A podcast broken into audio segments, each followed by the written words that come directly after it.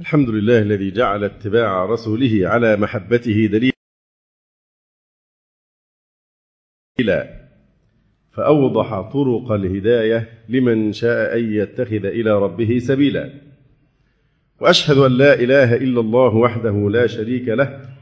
شهادة عبد مخلص لم يتخذ من دونه وكيلا. وأشهد أن محمدا عبده ورسوله الذي اختص أمته. بأنه لا تزال طائفة فيها على الحق لا يضرهم من خذلهم ولا من خالفهم حتى يأتي أمر الله ولو اجتمع الثقلان على حربهم قبيلا. صلى الله عليه وعلى آله وصحبه. خير الناس هديا وأقومهم قيلا. أما بعد فإن أصدق الحديث كتاب الله وأحسن الهدي هدي محمد صلى الله عليه وآله وسلم وشر الأمور محدثاتها وكل محدثة بدعة وكل بدعة ضلالة وكل ضلالة في النار. ثم أما بعد فإذا تشرفت بزيارة مدينة أسوان الحبيبة. وتلوت قول الشاعر كان حلما فخاطرا فاحتمالا ثم أضحى حقيقة لا خيالا. فما الذي يتبادر إلى أذهانكم؟ الحمد لله. ما يعرفوش إن البيت ده في السد العالي؟ ده شعر في في حق السد العالي. كان حلما فخاطرا فاحتمالا ثم أضحى حقيقة لا خيالا. عمل من روائع العقل جئناه بعلم ولم نجئه ارتجالا إنه السد فارقبوا مولد السد وباه بيومه الأجيال على أي الأحوال أي أحد يسمع البيت الأول سيعرف أن الكلام في السد وأنا في الحقيقة أقول كان حلما فخاطرا فاحتمالا ثم أضحى حقيقة لا خيالا أن أتشرف بزيارة أهل أسوان الكرام. لأننا خلال أكثر من ثلاثين سنة كنا قد فرضت علينا الإقامة الجبرية داخل مدينة الإسكندرية. فالحمد لله فالحمد لله الذي جمعنا بعد ما يشبه الإياس من الالتقاء. موضوعنا في هذا في هذه الأمسية يتعلق بمعنى السلفية كمنهج. شامل للحياة. وبيان أن الانتماء إلى السلفية ليس أمرا اختياريا محضا بل هو منهج ملزم لكل مسلم. فنحن نحتاج إلى بيان حقيقة السلفية وأنها منهج شامل للحياة وأنه أسلوب في فهم الإسلام وتلقيه ومنهج عملي أيضا في تطبيقه. وبيان أن الانتماء إلى هذا المنهج حتم واجب على كل مسلم ومن ثم يعني نوضح اولا أن بعض الناس يتوهمون أن هناك تعارضا بين التسمي بالإسلام وبين الانتماء إلى السلفية. الحق أن العلاقة بين الإسلام والسلفية هي علاقة عموم وخصوص. فكما تقول مثلا أنا مصري لا تتناقض مع قولك أنا أسواني. فهذه صفة عامة وهذه صفة خاصة. فكلمة الإسلام أوسع وأشمل لكن كلمة السلفية أو ما عادلها من الألقاب الشريفة التي سنذكرها هي من هذا يعني الخصوص وكل من يفهم حقيقة السلفية يقول إذا أنا سلفي لكن العبرة بأن يصدق العمل القول والعبرة بالبينة على صدق الانتماء إلى هذا المنهج. يقول الشاعر وكل يدعي وصلا بليلى وليلى لا تقر لهم بذاك إذا اشتبكت دموع في جفون تبين من بكى ممن تباكى. ويقول الآخر إن كنت تنوح يا حمام الباني للبين فأين شاهد الأحزان أجفانك للدموع أم أجفاني لا يقبل مدع بلا برهان. إذا عرفنا ملامح هذا المنهج وخصائصه استطعنا أن نحدد من أحق الناس به ومن هم أهله على الحقيقة. هذا المنهج هو في حد ذاته منهج معصوم لأنه يقوم على أصول معصومة. المنهج السلفي يقوم على الكتاب والسنة ثم إجماع الصحابة رضي الله تعالى عنهم. فكل هذه الأصول أصول معصومة لكن لابد من البداية أن نفرق بين المنهج وبين من ينتسبون إليه. فالمنهج فوق الجميع أما البشر فهم بشر إذا يخطئون ويصيبون. ولا يمكن أن يقبل أن يتحكم بشر في هذا المنهج لكن المنهج هو الذي يحاكم الجميع ويعني يزنهم. من الملاحظ وجود كثير من الأطياف كل منها حتى داخل الاتجاه السلفي يدعي الانتساب إليها واحتكار الفهم الصحيح لهذه لهذا يعني المنهج. هذا المنهج منهج السلفية أو منهج أهل السنة والجماعة أو الفرقة الناجية أو الطائفة المنصورة أو أهل الحديث قطعا هو المنهج الوحيد الذي يستطيع أن يستأصل شأفة الفرقة الواقعة بين المسلمين لماذا؟ لأننا لو تخيلنا أن رسول الله صلى الله عليه وآله وسلم قد بعث من جديد وعاد إلى الأمة هل يمكن أن يختلف الناس؟ يعني الاختلاف المذموم لا يمكن أن يختلفوا لأن أصبح التعامل مع الرسول عليه الصلاة والسلام مباشرة وبالتالي ينسد تماما طريق يعني الفرقة. ف قد يقول قائل لكن الواقع أن الرسول صلى الله عليه وآله وسلم قد قبض إلى الرفيق الأعلى ولن يعود إلى الحياة في هذه الدنيا. نقول نعم لا نأس ولا نحزن لذلك لأن رسول الله صلى الله عليه وسلم إن كان قد قبض فإن الحجة علينا لا زالت قائمة من خلال أهم خصيصة من خصائص الإسلام وهي قضية الإسناد الذي حفظ لنا هدي رسول الله صلى الله عليه وآله وسلم بأدق يعني المناهج. فمنهج أهل السنة ومنهج أهل الحديث هو الذي يستطيع أن يوقفنا على هدي رسول الله صلى الله عليه وآله وسلم. إذا خرجت إلى الطريق الرئيسي مثلا في السريع فهذا الاتجاه يقود مثلا إلى القاهرة وهذا الاتجاه يقود إلى يعني مدينة أخرى في الجنوب مثلا. فعند مفترق الطرق أنت تحتاج لهداية إلى الطريق الذي تسلكه. ثم إذا سلكت الطريق فإنك لا تزداد تزال تحتاج إلى هداية من نوع جديد. الهداية الأولى هداية إلى الطريق والهداية الثانية هداية في الطريق. هداية إلى الطريق وهو تقاطع الأديان النصرانية اليهودية البوذية الإسلام. فأنت حينما تختار الإسلام اخترت طريق النجاة من أو الدين الوسط من بين الأديان المنحرفة. لكن حتى إذا دخلت في طريق الإسلام لا تزال في حاجة إلى نوع آخر من الهداية وهي هداية في هذا الطريق. لابد من التزام ضوابط معينة حتى تصل إلى هدفك سالما ناجيا تحترم قواعد المرور تحذر التحذيرات المذكورة على جانبات هذا الطريق. فإذا الإنسان إذا أسلم فقد نجا من الأديان الباطلة كفر. ثم إذا أراد أن تتم له النجاة فليسلك مسلك أهل الفرقة الناجية التي أخبر بها النبي صلى الله عليه وسلم والتي أخبر فيها أن أمته تنقسم إلى بضع أو ثلاث وسبعين شعبة كلها في النار إلا واحدة وهي من كان على مثل ما كان عليه النبي صلى الله عليه وآله وسلم وأصحابه. بعض الناس يتألم كثيرا لحصول الفرقة بين الفرق الإسلامية. نقول لا تنسى أبدا أن هذه الدنيا هي دار ابتلاء. ليست جنة. والله سبحانه وتعالى يبتلي عباده بما شاء كما يبتليهم بالأمراض والشهوات يبتليهم أيضا بالشبهات. فهذا صورة أخرى من صور الابتلاء أن ينظر الله عز وجل كيف تعمل.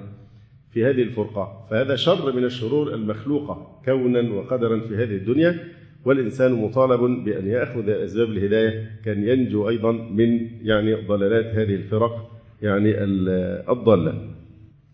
فوصف الإسلام وصف عام كما نقول مثلا في حق المسلمين أهل القبلة. أهل القبلة يعني كل من يستقبل القبلة من المسلمين. ثم الوصف الخاص هو يعني الذي يحقق به الإنسان النجاة. أولا كونه مسلما ثم ثانيا أن يكون من أهل السنة والجماعة أو من السلفيين أو من الفرقة الناجية أو الطائفة المنصورة أو أهل الحديث أو الجماعة أو السنة. هذه الألقاب كلها تشير إلى منهج واحد وهو أخذ الكتاب والسنة بفهم الصحابة رضي الله تعالى عنهم ومن تبعهم بإحسان. لابد من الإنسان أن يهتم جدا بنقطة الابتداء لأن فساد الانتهاء ينشأ عنه فساد الانتهاء ينشأ بسبب فساد الابتداء. فانتبه جيدا حينما تريد أن تختار الطريق عليك أن تتأكد من أنه يؤدي إلى الغاية التي تبحث عنها. ولذلك قال بعض العلماء إن فساد الانتهاء من فساد الابتداء. وقال بعضهم أيضا إن من سعادة الحدث والأعجمي إذا أسلم أن يقيض الله له رجلا من أهل السنة يعلمه السنة ويحمله عليها. ويقول أيضا بعض السلف إن من نعمة الله على الشاب إذا تنسك أن يواخي صاحب سنة يحمله عليها. فمن رحمة الله عز وجل على العبد أن يهديه من البداية إلى اتباع منهج أهل السنة والجماعة. لأن منهج أهل السنة والجماعة منهج مثل الطريق المروري اللي هو طريق في اتجاه واحد يمشي في اتجاه واحد. فمن يسلك هذا المنهج لا يعرف التلون والتغير ولا ينقص عنه في الغالب أحد. كما جاء في حديث هرقل في أول كتاب الوحي في صحيح البخاري قال وسألتك هل أتباعه يزيدون أم ينقصون؟ فذكرت أنهم يزيدون وكذلك الحق إذا خالطت بشاشته القلوب. تجد كثيرا من الفرق الضالة خوارج تكفير شيعة قدرية جبرية يعودون إلى أهل السنة أشاعرة يعودون إلى أهل السنة لكن لا تجد سنيا إلا ما ندر يتجه إلى الاتجاه العكسي إلا إذا كان إنسان جاهلا أصلا انتماءه مجرد انتماء اسمي لم يفقه حقيقة يعني هذا المنهج وهذا المذهب. حينما نقول إن السلفية هي اتباع الكتاب والسنة بفهم السلف الصالح. هذا الضابط فهم السلف الصالح هو الذي يسد منافذ الانحراف في فهم الكتاب والسنة. تأمل قول الله سبحانه وتعالى يوم ندعو كل أناس بإمامهم. وأهل السنة والجماعة أسعد الناس بهذه الآية حيث إنهم ليس لهم إمام سوى رسول الله صلى الله عليه وآله وسلم. انظر أيضا إلى قول الله تبارك وتعالى فإن آمنوا بمثل ما آمنتم به فقد اهتدوا وإن تولوا فإنما هم في شقاق. تأمل إذا هذا هذا الوصف مثل ما آمنتم به. هذه السلفية بدقة.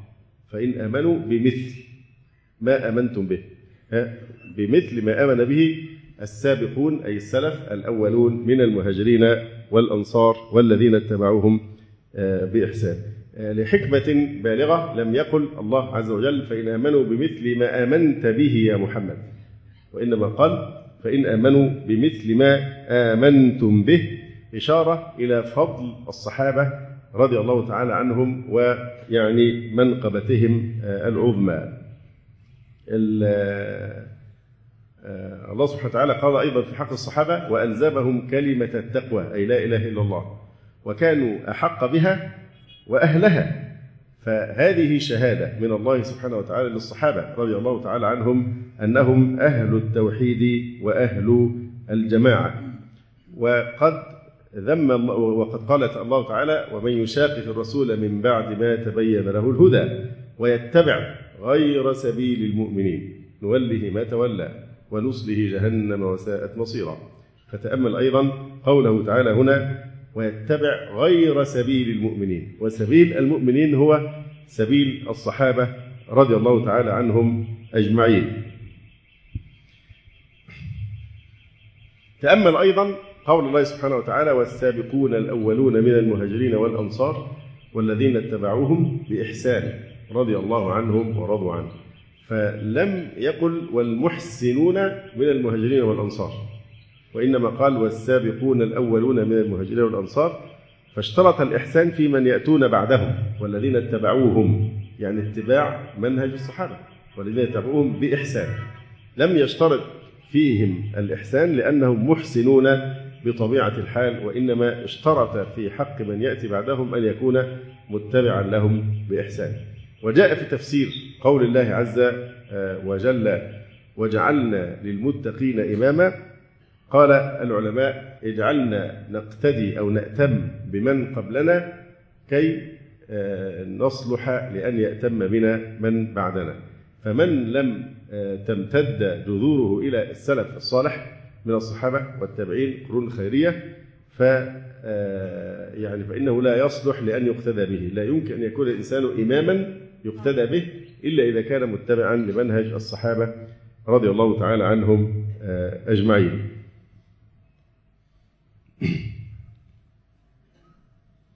يقول مجاهد في تفسيرها تفسير قوله تعالى وجعلنا للمتقين إماما.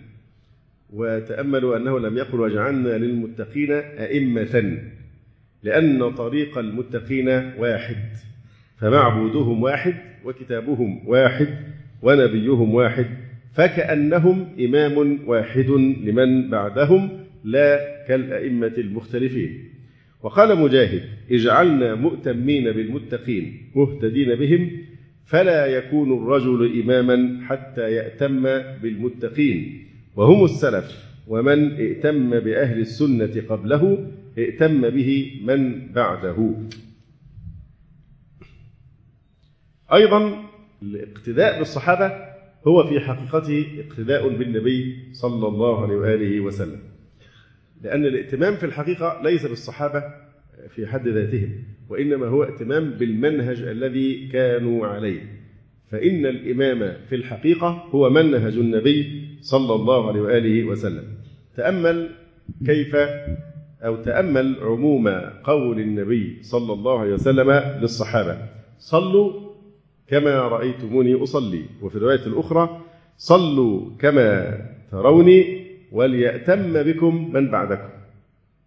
العموم أنا لا أتكلم فقط على السبب الحديث المقصود بالصلاة لكن عموم هذا اللفظ وليأتم بكم من بعدكم. هذه إشارة إلى أن الإمام في الحقيقة هو النبي صلى الله عليه وآله وسلم. فقوله وليأتم بكم من بعدكم لا يقتصر على أحوال الصلاة وإنما يتعداها إلى كل أمور الدين الأخرى لأنهم هم الذين حملوا إلينا هدي النبي صلى الله عليه وآله وسلم. قص الله عز وجل علينا في سورة الأحقاف قول الكافرين في حق الصحابة رضي الله تعالى عنهم. وقال الذين كفروا للذين آمنوا لو كان خيرا ما سبقونا إليه. لو كان خيرا ما سبقونا إليه. يعني لو كان الإسلام حقا وخيرا ما سبقنا إليه هؤلاء الضعفاء والفقراء. انظر كيف علق الإمام الحافظ ابن كثير رحمه الله تعالى على هذه المقولة. يقول وأما أهل السنة والجماعة فيقولون في كل فعل وقول لم يثبت عن الصحابة هو بدعة لأنه لو كان خيرا لسبقونا إليه.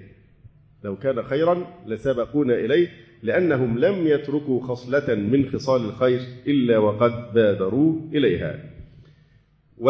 وقال النبي صلى الله عليه وسلم في حديث افتراق الأمة افترقت اليهود على إحدى وسبعين فرقة فواحدة في الجنة وسبعون في النار وافترقت النصارى على ثنتين وسبعين فرقة فإحدى وسبعون في النار وواحدة في الجنة. والذي نفس محمد بيده لتفترقن أمتي على ثلاث وسبعين فرقة واحدة في الجنة وثنتان وسبعون في النار. قيل يا رسول الله من هم؟ قال الجماعة. وكما ذكرنا من قبل الجماعة هي لقب من ألقاب أهل السنة.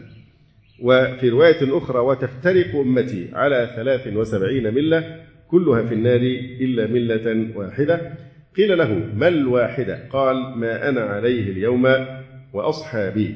إذا الكتاب والسنة بفهم الصحابة رضي الله تعالى عنهم بسبب هذه يعني الخصائص. لابد أن ينضم إلى اتصافك بالإسلام اتصافك بأنك من أهل السنة والجماعة.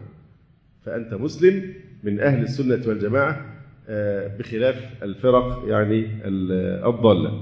يقول النبي صلى الله عليه وسلم لا تزال طائفة من أمتي على الحق. لا يبالون من خالفهم أو خذلهم حتى يأتي أمر الله. هذا هنا يؤخذ منه أيضا لقب من ألقاب الفرقة الناجية. لا تزال طائفة من أمتي على الحق ظاهرين الفرقة الناجية أو الفرقة المنصورة أو يعني الظاهرون. طبعا هذه الطائفة المنصورة إلى يوم الدين كثير من علماء الحديث قالوا إنهم أهل الحديث.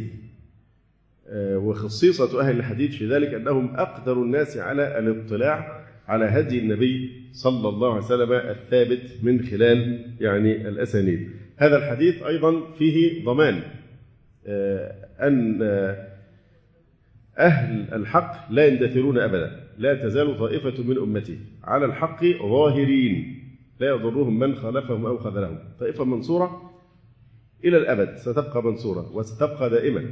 لأن الطائفة المنصورة هي تنوب عن النبي صلى الله عليه وسلم في حفظ شريعته وتبليغها. وهذا الضمان لابد أن نكون على يقين من استمراره في كل زمان.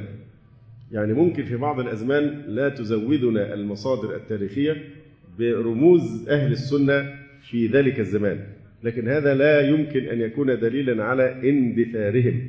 لماذا؟ لأن هذا الوعد النبوي لا يتخلف لا تزال طائفة لابد أن يبقى أهل الحق. قد يعني يتخلف النصر في معارك الجهاد في ساحة الجهاد. لكن لا يمكن أن يتخلف نصر هذه الفئة في نصرة الدين بالأدلة ويعني البراهين. يقول النبي صلى الله عليه وسلم خير الناس قرني ثم الذين يلونهم ثم الذين يلونهم في بعض الروايات زيادة القرن الرابع ثم الذين يلونهم. ولا شك أن هذا فيه مدح عظيم جدا لصحابة رسول الله صلى الله عليه وآله وسلم. يقول ابن مسعود رضي الله عنه إن الله نظر في قلوب العباد فوجد قلب محمد خير قلوب العباد فاصطفاه لنفسه فابتعثه برسالته ثم نظر في قلوب العباد بعد قلب محمد صلى الله عليه وآله وسلم فوجد قلوب أصحابه خير قلوب العباد فجعلهم وزراء نبيه يقاتلون على دينه فما رآه المسلمون حسنا فهو عند الله حسن وما رآه المسلمون قبيحا فهو عند الله قبيح. نريد أن نخلص من هذه القضية أنه كما أن الإسلام قاض وعال وحاكم ومهيمن على سائر الأديان فإن منهج الصحابة رضي الله تعالى عنهم قاض ومهيمن وعال وحاكم على فرق الإسلام. وكما أن الإسلام وسط بين الأديان فكذلك أهل السنة هم الوسط بين الفرق الإسلامية. وإنما تكون النجاة بالاقتداء بالصحابة في كل أمور الدين ابتداء بأعلى شعب الإيمان شهادة أن لا إله إلا الله وانتهاء إلى إماطة الأذى عن الطريق. بعض العلماء ضعف الحديث المذكور ألفا حديث افتراق الأمة إلى يعني 73 فرقة كلها في النار إلا واحدة. الحقيقة أن هذا الحديث ثابت من حيث السند هو حديث صحيح مشهور كما قال شيخ الإسلام ابن تيمية. لكن البعض من ضعفه ضعفوه من جهة نوع من الإشكال في متنه.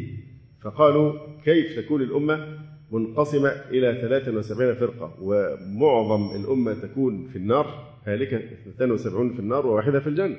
كيف؟ والله سبحانه وتعالى يقول كنتم خير أمة أخرجت للناس. طبعا من حيث صحة الحديث دل النقد العلمي على صحة هذا الحديث.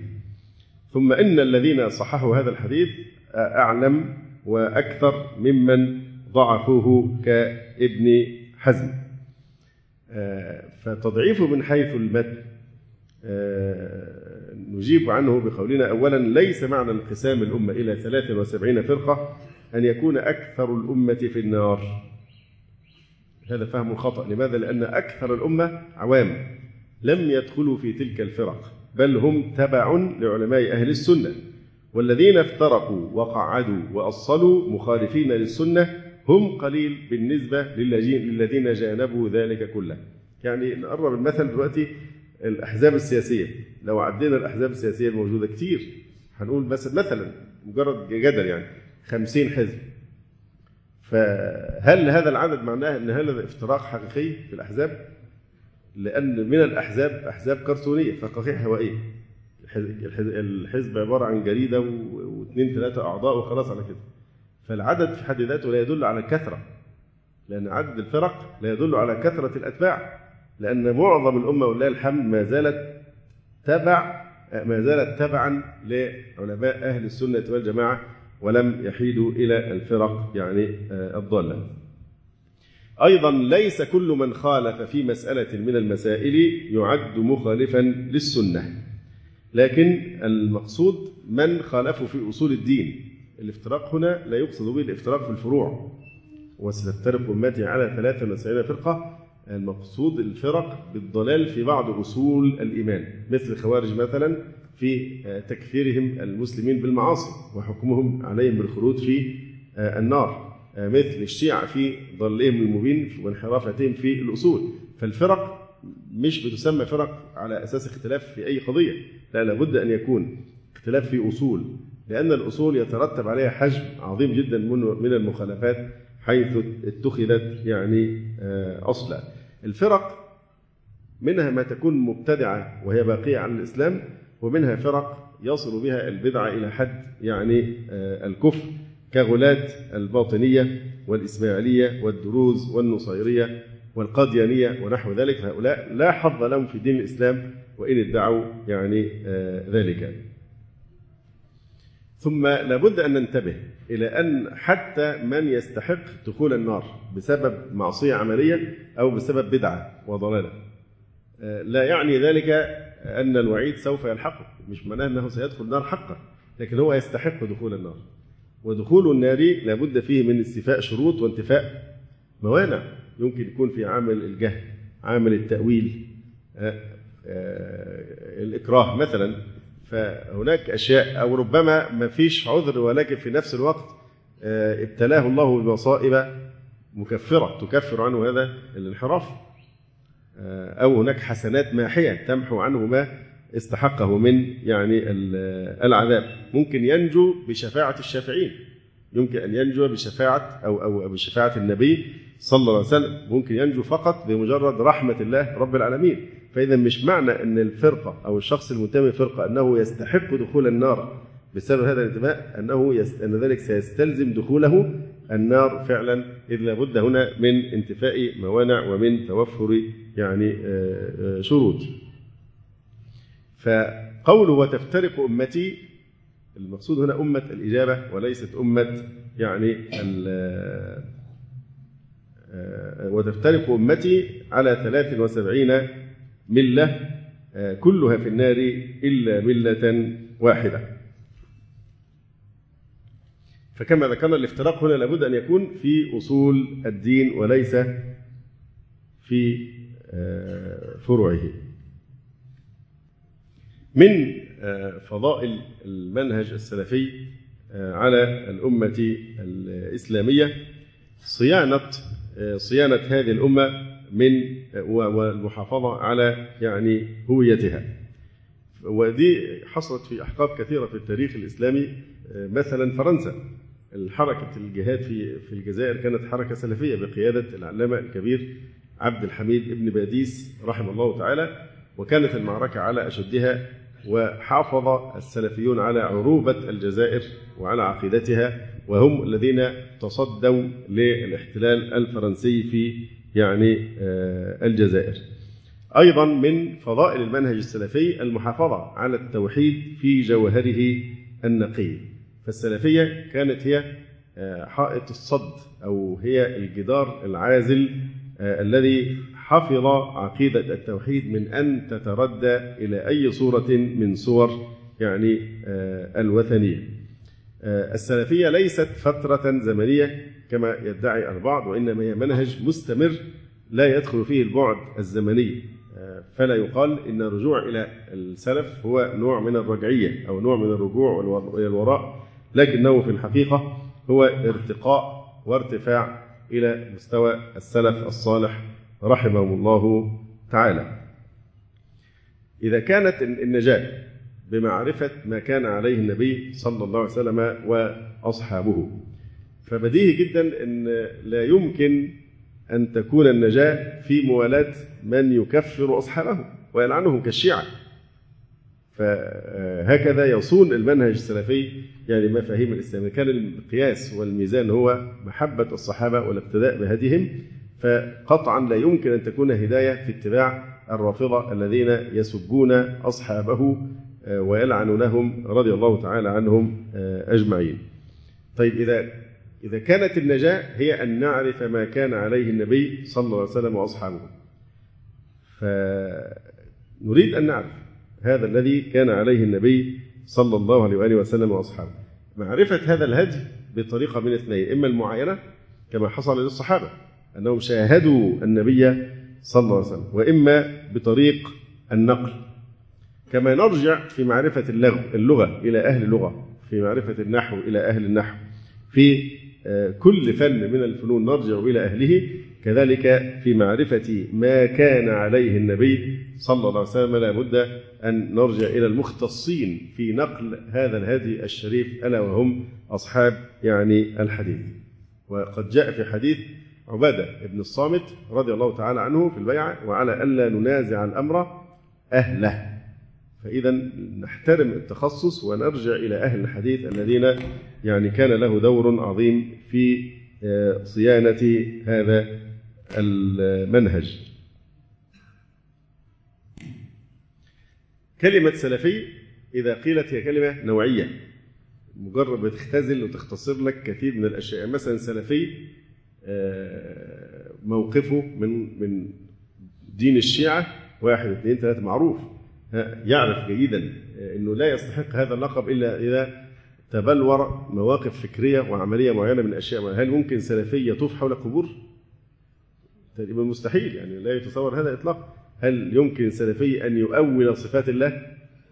قطعا لا إنما يعني يسلك فيها منهج السلف الصالح رحمه الله تعالى فمجرد ما بتقول أنا سلفي دي بتثبت لك أشياء وتنفي عنك أشياء كثيرة. أنا سلفي لست رافضيا لست خارجيا مثلا لا أكفر المسلمين بالمعاصي. لست قدريا ولا جهميا ولا جبريا. فهذه كلها صفات سلب تنفي انتمائك لمنظومات فكرية وعقائدية معينة. فلا تكون سلفيا إلا إذا تبنيت هذه المفاهيم والقواعد بحذافيرها. وهناك ألقاب كثيرة لأهل السنة والجماعة كما قلنا السلفية وإن كان مصطلح السلفية لم يشتهر في في عصر الصحابة لأنهم حينئذ لم يكونوا سلفا فجعلناهم سلفا يعني إيه؟ الماضين والسابقون هي السابقون يعني الإيه؟ السلف السابقون الأولون. كذلك مصطلح أهل السنة والجماعة لم يحتج إليه في عهد الصحابة رضي الله تعالى عنهم في حياة النبي صلى الله عليه وسلم وإنما احتاجوا إليه لما ظهرت يعني الفرق بعد ذلك. كلمة أهل السنة والجماعة لقب من أشرف الألقاب يتنازعه ثلاث طوائف السلفيون ويتنازعه الأشاعرة والماتريدية.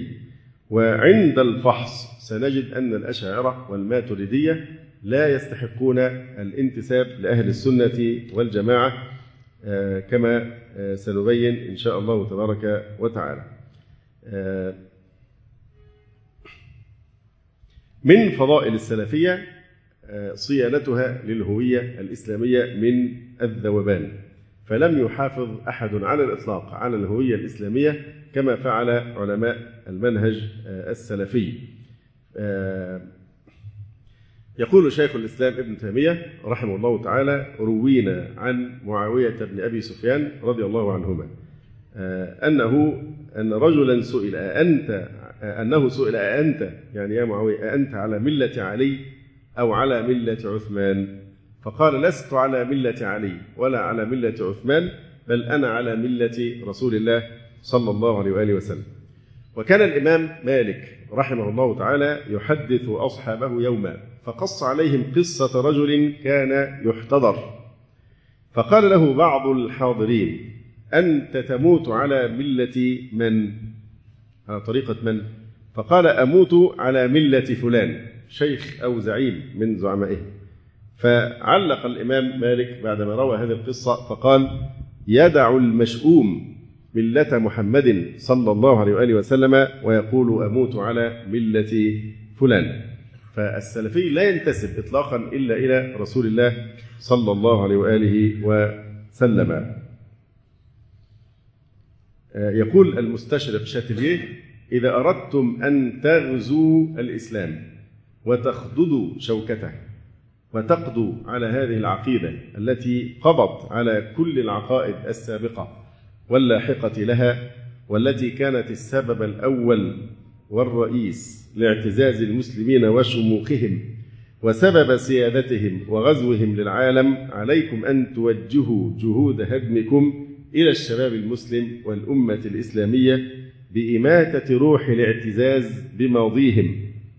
ف يعني تأمل هذه العبارة بإماتة روح الاعتزاز بماضيهم وكتابهم القرآن وتحويلهم عن كل ذلك بواسطة نشر ثقافتكم وتاريخكم ونشر روح الإباحية وتوفير عوامل الهدم المعنوي حتى ولو لم نجد إلا المغفلين منهم والسذج والبسطاء لكفانا ذلك لأن الشجرة يجب أن يتسبب لها في القطع أحد أغصانها أيضا من أسماء المنهج السلفي منهاج النبوة. فقد قال النبي صلى الله عليه وسلم في بعض الأحاديث تكون النبوة فيكم ما شاء الله أن تكون ثم يرفعها إذا شاء أن يرفعها. ثم تكون خلافة على منهاج النبوة ختم يرفعها الله إذا شاء أن يرفعها. المهم ذكر بعد ذلك الحكم الجبروتي أو الحكم الجبري ومراحل معينة ثم ختم الكلام بقوله ثم تكون خلافة على منهاج النبوة ثم سكت. فهذا فيه يعني إشارة قوية جدا إلى أن الإسلام كما بدأ في الأول بمنهاج النبوة سواء في العهد النبوي أو في الخلافة الراشدة فإنه لا طريق لإعادة التمكين للإسلام وتمكين الخلافة إلا على منهاج النبوة.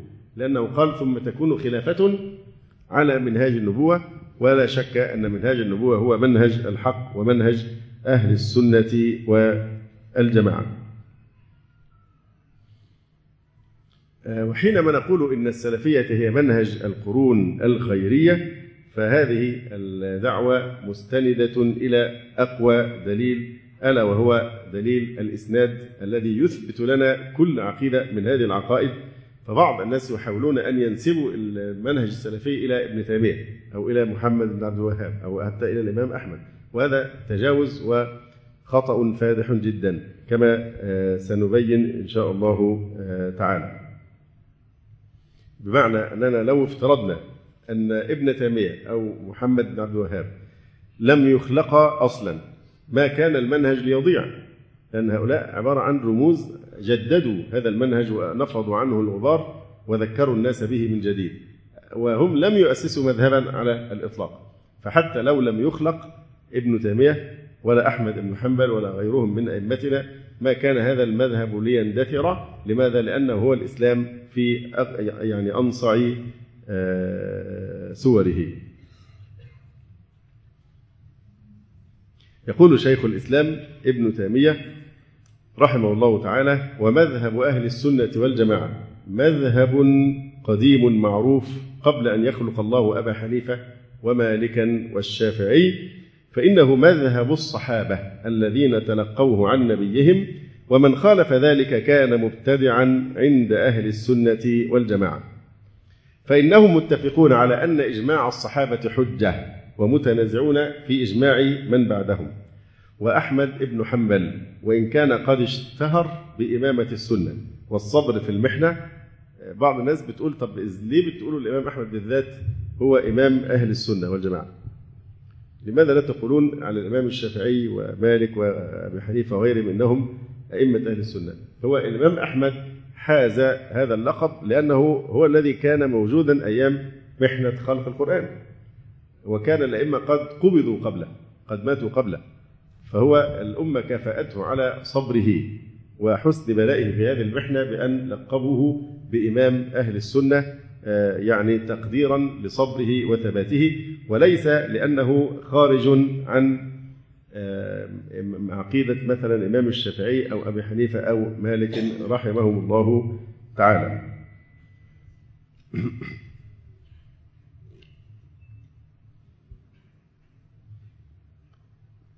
السنة هي الأصل والبدعة هي الطارئة عليها. ولذلك هناك سؤال لا يجوز أبدا إطلاقا أن يوجه إلى المنهج السلفي أو منهج أهل السنة والجماعة. لا يصح أبدا أن تقول متى نشأ مذهب أهل السنة. هذا خطأ. لماذا؟ لأن السنة هي الأصل هي الإسلام. نقول نشأ حينما نزل جبريل عليه السلام في غار حراء يقول للنبي صلى الله عليه وسلم اقرأ باسم ربك الذي خلق. هذا هي البداية. لأن السلفية هي الإسلام في أنقى صوره لو أن هناك نبع ماء عين ينبع منها الماء الصافي الزلال العذب ثم هذا الماء بعدما يتفجر صافيا زلالا يسير في مجرى يختلط بالتراب وبالقاذورات وبهذه الأشياء. إذا أردت أن تشرب هل تشرب من المنبع الصافي من الأصل أم تشرب من الماء بعدما خلط هذه القاذورات؟ لا شك أن المنبع هو اللي يكون هذا بالضبط وضع السلفية، هي الإسلام لكن في أنقى صوره كما يقول شيخ الإسلام ابن تيمية أهل السنة هم نقاوة أهل الإسلام. هم نقاوة أهل الإسلام فحينما تقول أنا مسلم من أهل السنة والجماعة فإن هذا يعني أنك مسلم لكنك خال من البدع والضلات التي تلبس بها المسلمون من غير أهل السنة والجماعة. التميز بكلمة أهل السنة حصل عند حصول الافتراق. احتاج الناس إلى التميز لأن الجميع يدعي أنه يتبع الكتاب والسنة. فلما حصل ظهور الفرق الضالة حينئذ احتيج إلى تميز باسم أهل السنة ويعني الجماعة.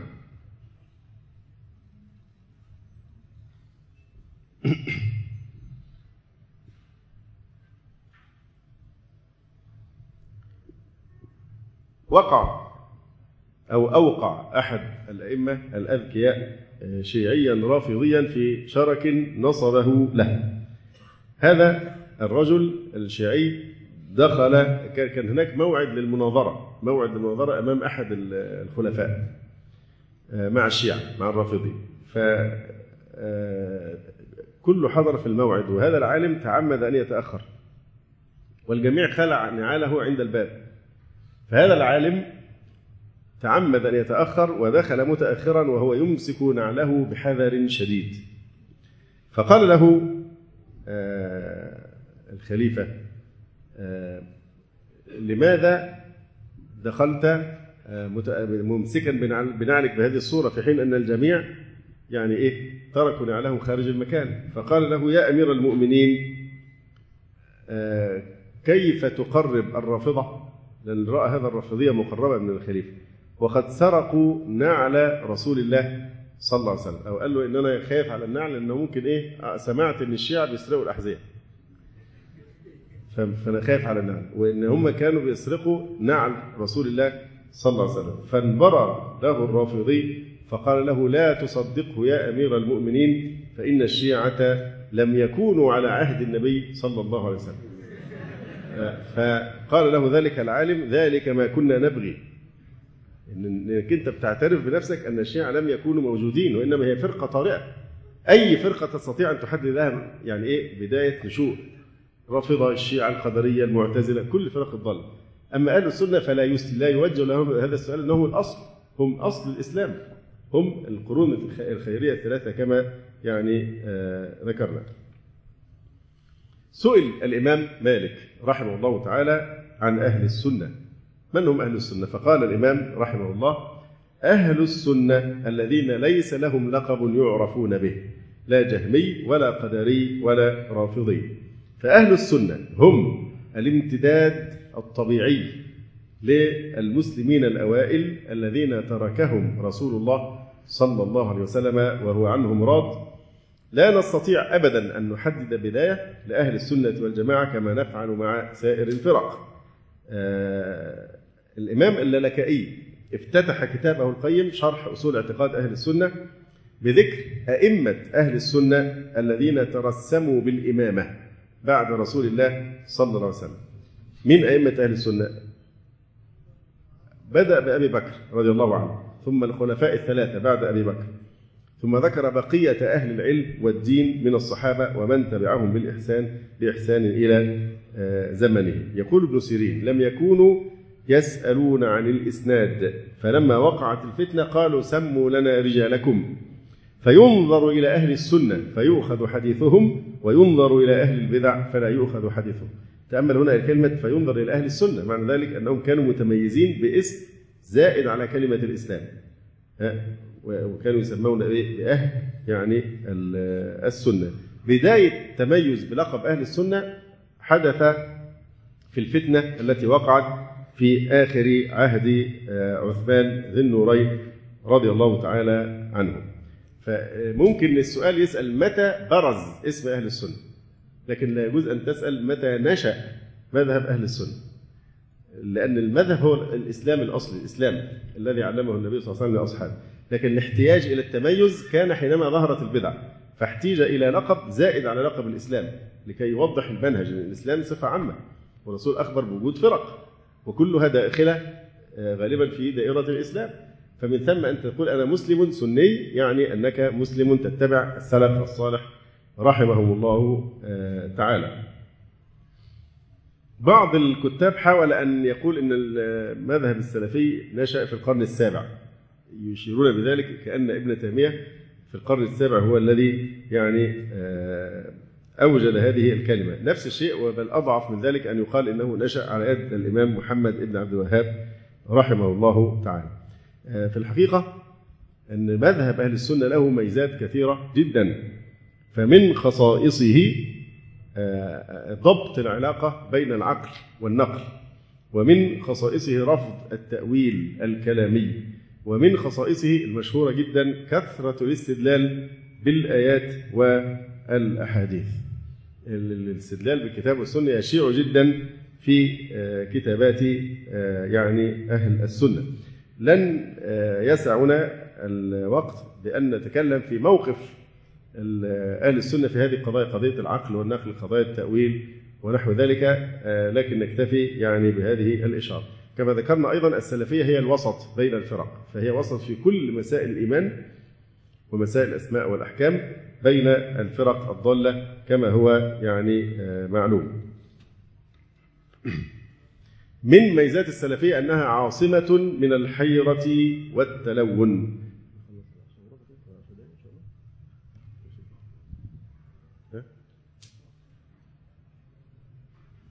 السلفية تعصم من الحيرة والتلون وتثبت الإنسان على يعني الدين. لماذا؟ لأن السلفية تكسب الإنسان نوع من المناعة ضد الضلال وضد الانحراف وضد يعني التلون. كما ذكرنا أن السلفية تمشي بك في اتجاه واحد فقط. كل من يسلك طريق السلفية في الغالب لا ينتكس عنه كمذهب لأنه يعني منهج الفطرة. فكما يقال في المرور اتجاه واحد مش رايح جاي. فالسلفي إذا فهم السلفية يصعب جدا أن ينتكس إلى غيره لكن دايما الجهات الأخرى كلها تصب في المنهج السلفي. تجد أشاعرة كثيرين ينتمون يعني يتحولون هم إلى السلفية معتزلة خوارج وهكذا. والحديث معروف كما ذكرنا حديث هرقل أما قال له أتباعه يزيدون أم ينقصون؟ قال بل يزيدون. قال كذلك الإيمان إذا خالطت بشاشته يعني القلوب. والنماذج كثيرة قوي في التاريخ كثيرة جدا تدل على تحول كثيرين من علماء الأشاعرة وغيرهم إلى مذهب أهل السنة والجماعة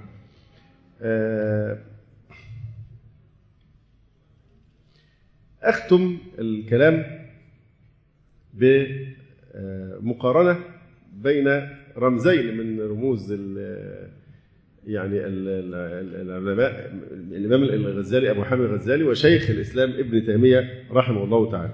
يقول الدكتور محمد رشاد سالم رحمه الله وهو يعقد مقارنة بين الرجلين يقول لا شك أن الغزالي وابن تيمية من أكبر علماء هذه الأمة وهما من الرجال الذين ملأوا الدنيا وشغلوا الناس. فقد أحب كلا منهما فريق من المسلمين حتى وصلوا في محبته إلى درجة التعصب. والواقع أنني لا أقصد بالمقارنة بين شخصية وآراء الرجلين مجرد المتعة الذهنية بل إنني أقصد بذلك الموازنة والمفاضلة بين أكبر تيارين فكريين يؤثران على المسلمين حتى أيامنا هذه فالغزالي يمثل التيار الأشعري الصوفي وابن تيمية يمثل التيار السني السلفي. ولكل من التيارين أنصاره ورجاله. إلى أن يقول الدكتور محمد رشاد سالم رحمه الله ولن أحاول أن أدعي حيادا كاذبا بين الاتجاهين بل إنني أحدد موقفي بوضوح فأقول إنني أعتقد أن نهضة المسلمين وانبعاثهم من رقدتهم وغفوتهم إنما تتوقف إلى حد كبير على مدى أخذهم بهذا التيار السلفي السني. أخذا قائما على الفهم والدراسة والعلم والعمل بالعلم لا أخذا قائما على التعصب الفارغ والحماسة العاطفية.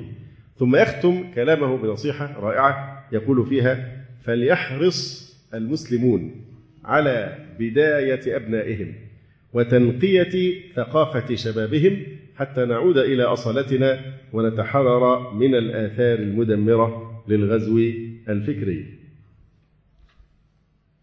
من خصائص السلفية أنها تحتكر مهمة تجديد الدين لأن الرسول عليه والسلام حينما قال إن الله يبعث لهذه الأمة على رأس كل مائة سنة من يجدد لها دينها من شروط المجدد أن يكون من أهل السنة والجماعة. لأنه إن كان من الفرق الضالة فإنه سوف يمارس التبديد بالباء وليس التجديد.